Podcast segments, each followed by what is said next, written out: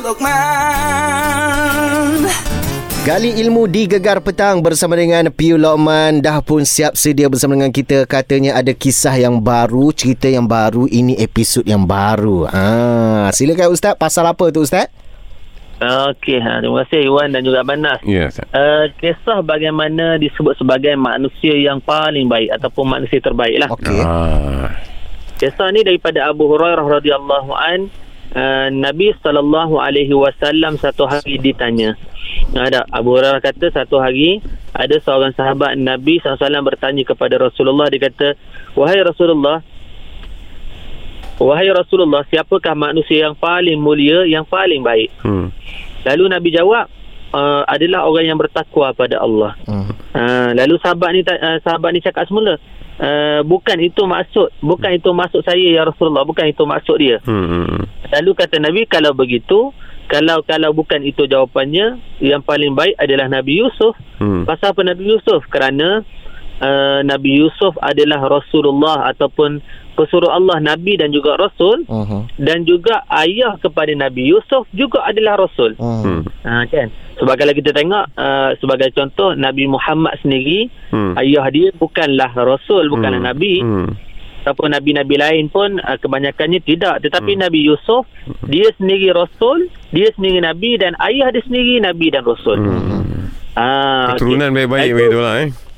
Ah, maksudnya keturunan bukan dia sekadar bukan dia je saja nabi Hmm, tetapi hmm. ayah dia sendiri nabi. Hmm. Ah macam tu. Hmm. Lalu kata lelaki tadi yang bertanya tadi bukan itu maksud aku ya Rasulullah. Hmm. Ah, lalu dia kata yang aku maksudkan uh, zaman ini iaitu zaman dia lah zaman Rasulullah tu kan. Ah, ah. Ah, dia kata dia kata dia kata yang aku maksudkan zaman ini siapa yang paling baik di zaman ini. Oh. Ah, lalu kata Nabi kalaulah kamu tanya siapa yang terbaik pada zaman ini adalah orang orang jahiliyah orang kafir orang Arab jahiliyah yang mereka ni dalam keadaan kafir tak menyembah Allah tiba-tiba mereka bertaubat bersungguh-sungguh Mhm. lalu lalu mereka ni bertaubat dan uh, serah diri pada Allah Taala Mhm. itu adalah orang yang paling baik Hmm. Okay. dan orang paling baik ni adalah orang yang dulu jahat Hmm. Ha, tiba-tiba dia bertaubat. Bila dia bertaubat tu bersungguh-sungguh, Hmm. maka kata Nabi itulah orang paling baik. Hmm. Hmm. Ha, uh, maka Nabi SAW memberi contoh pada zaman itu adalah Umar Al-Khattab radhiyallahu an. Hmm. Hmm. Hmm. Ha, kan Umar dalam keadaan dia dia jahat, Hmm. dalam keadaan dia kafir, dalam keadaan bukan sekadar kafir tetapi menghina orang Islam tetapi macam-macam dia buat Hmm. pada Nabi SAW tiba-tiba Allah Taala bagi dia hidayah Hmm.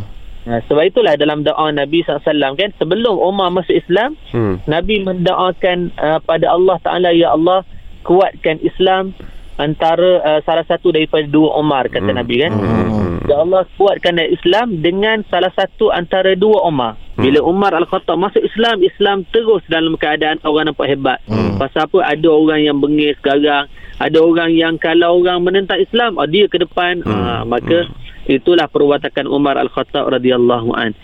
Dalam keadaan dulu dulu dia kita tahu kisah uh, Umar Al-Khattab uh, radhiyallahu an ni macam-macam kisah dia dalam uh, apa ni uh, waktu dia Quraisy waktu dalam keadaan tidak beriman pada Allah Taala Hmm. tetapi bila dia beriman sahaja Mhm. dia orang yang paling taat Allahu akbar. dia orang yang paling banyak ibadah Mhm. dia orang yang paling kehadapan andai kata ada isu-isu ada orang yang menghina Islam dia paling ke depan sekali Mhm. Nah itulah dia Umar Al-Khattab radhiyallahu anhu. Sebab itulah para pendengar yang dirahmati Allah sekalian, uh, yang pertama kalau kita boleh ambil pengajaran daripada kisah ni, jangan kita hina uh, peribadi ataupun hina uh, tubuh badan orang pelaku maksiat tu tak boleh. Mhm. Okay. Kita kita marah sebab maksiat dia buat, tapi Okey. kita bukan marah kita bukan marah pada Iwan. Macam tu. Contoh, Ah, contoh, ah, contoh. okey, Iwan okey, ni. Ha. Hmm. Ah, kita Contoh betul lah tu. Ah.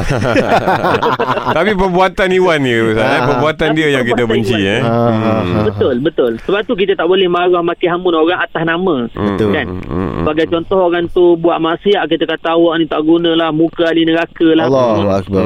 Nah, tak boleh. Mhm. Tak boleh sebab apa? Sebab uh, kita mencaci, kita meng, uh, kita tak suka, kita sakit hati adalah dosa maksiat perbuatan itu. Mhm. Tapi bukan nama orang tu bukan. Hmm. Ha, Okey. Sebab apa? Bila dia bertaubat pada Allah Taala, Mhm. bila Allah Taala terima taubat dia, Hmm. mungkin dia tu lebih baik daripada kita. Betul lah Ustaz. Allah. ah, kan? Ujungnya orang ni kita tak tahu di Jeddah. Ya.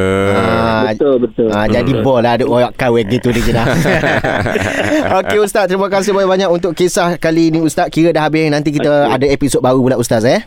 InsyaAllah. InsyaAllah. Assalamualaikum Ustaz. Assalamualaikum warahmatullahi Gali-gali ilmu bersama Piul Lokman